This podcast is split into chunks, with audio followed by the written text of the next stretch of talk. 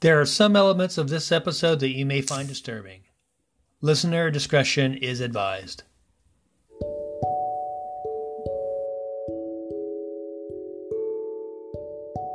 This is the story of how I live my day to day while struggling with the symptoms of a rare blood cancer.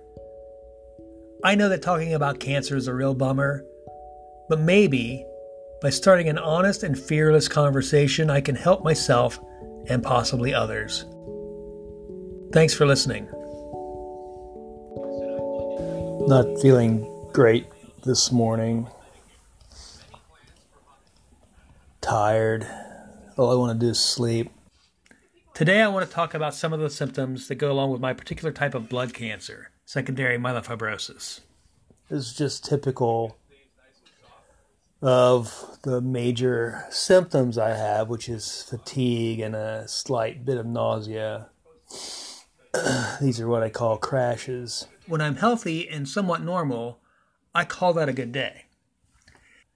And let me be clear my good day is probably like a mediocre day to most people.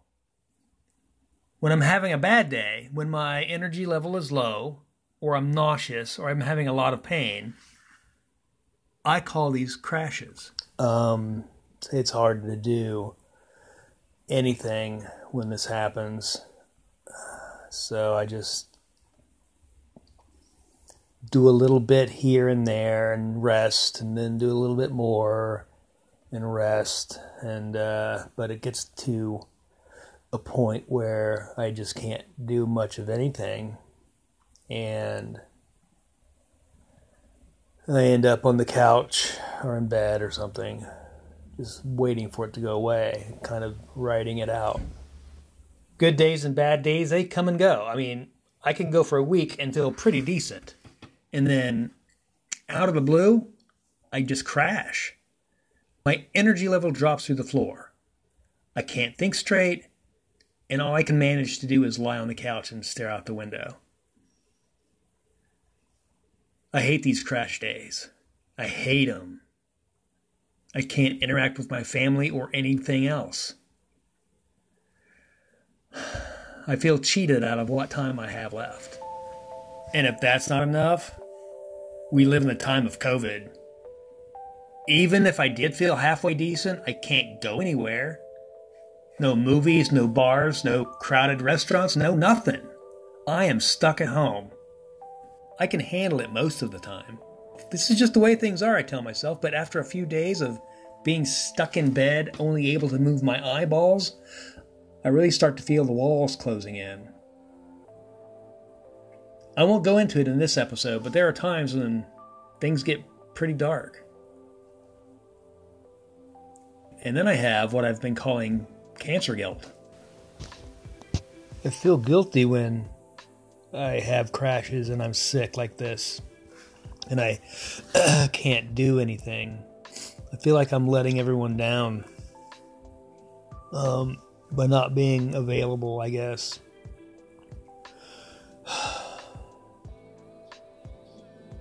letting myself down.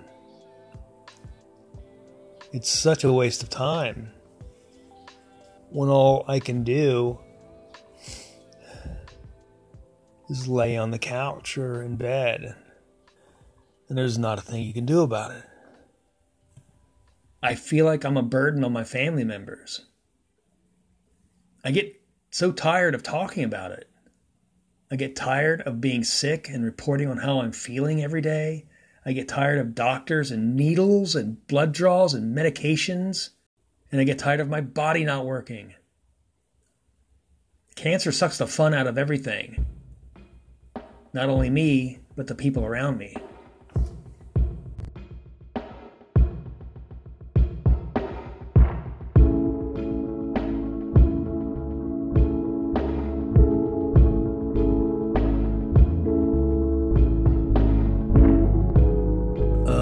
To through the list of my symptoms. Not everyone with MF suffers in the same way. Some folks don't even have symptoms, but I do. I have coughing, nausea, and vomiting. So, this is um, what happens. I eat something, and in a couple of minutes, I start to gag. I'm sorry.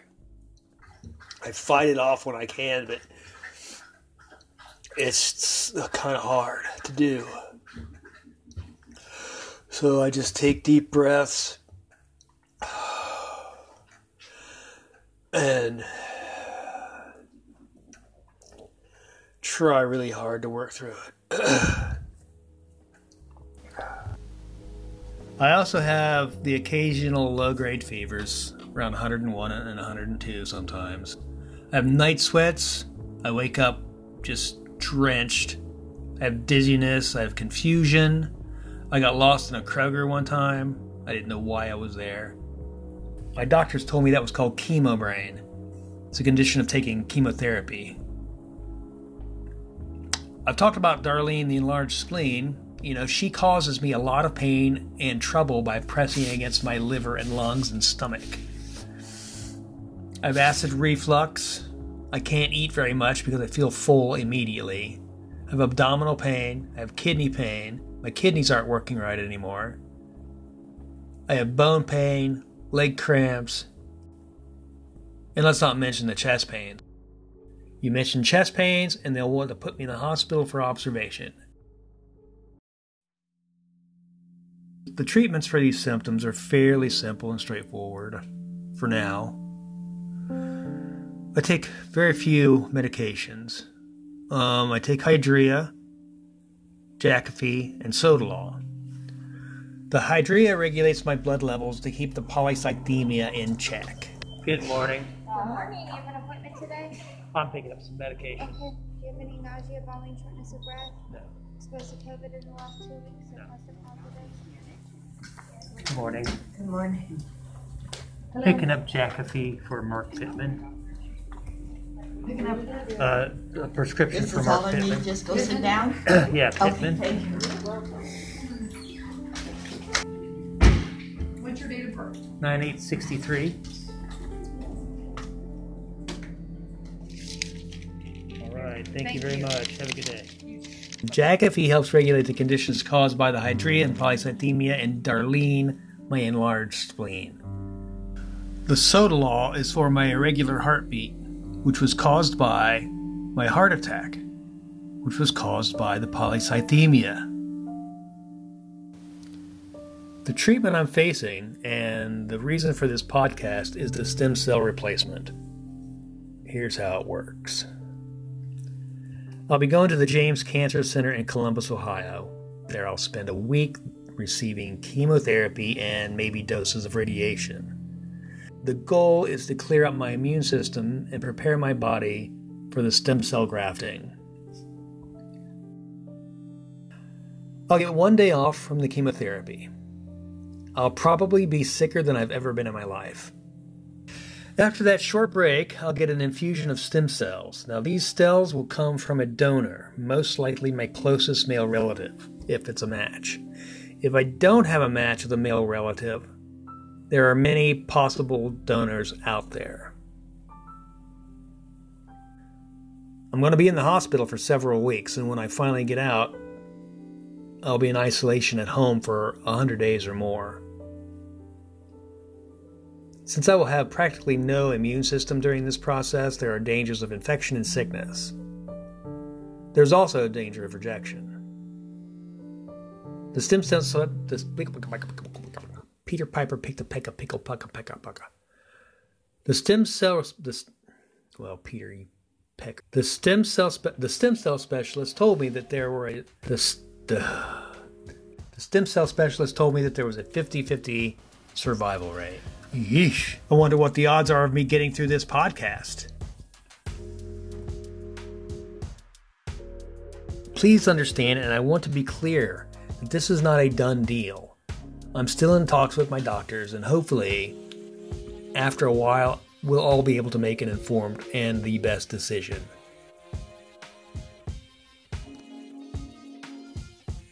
How do I how do I feel about this? How do I feel about this? A lot of the time I feel like this is happening to someone else, as if I'm an observer watching myself go through all this. And then there are times when I'm just simply terrified. There's a lot of shit going on inside my head that I don't know how to deal with. I could be listening to a song on the radio or watching a movie or something, and and and a, I'll get a trigger, and I'll just start sobbing uncontrollably. The fact is, the idea of dying scares the shit out of me. This is my favorite kind of treatment. Just a nice long walk in the woods. Hopefully, the stem cells will be like planting seeds in a garden. They'll take root and grow, giving me a whole new and leukemia free system. But mostly, I like to just come out here, just listen, just be quiet, just be still.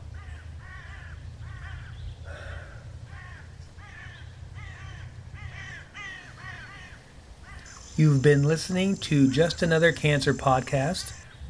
I'm your host, Mark Pittman. I hope you found this useful and continue to listen. You can subscribe to further episodes on Spotify and iTunes. And if you'd like to learn more about polycythemia and other MPNs, visit www.mpnresearchfoundation.org.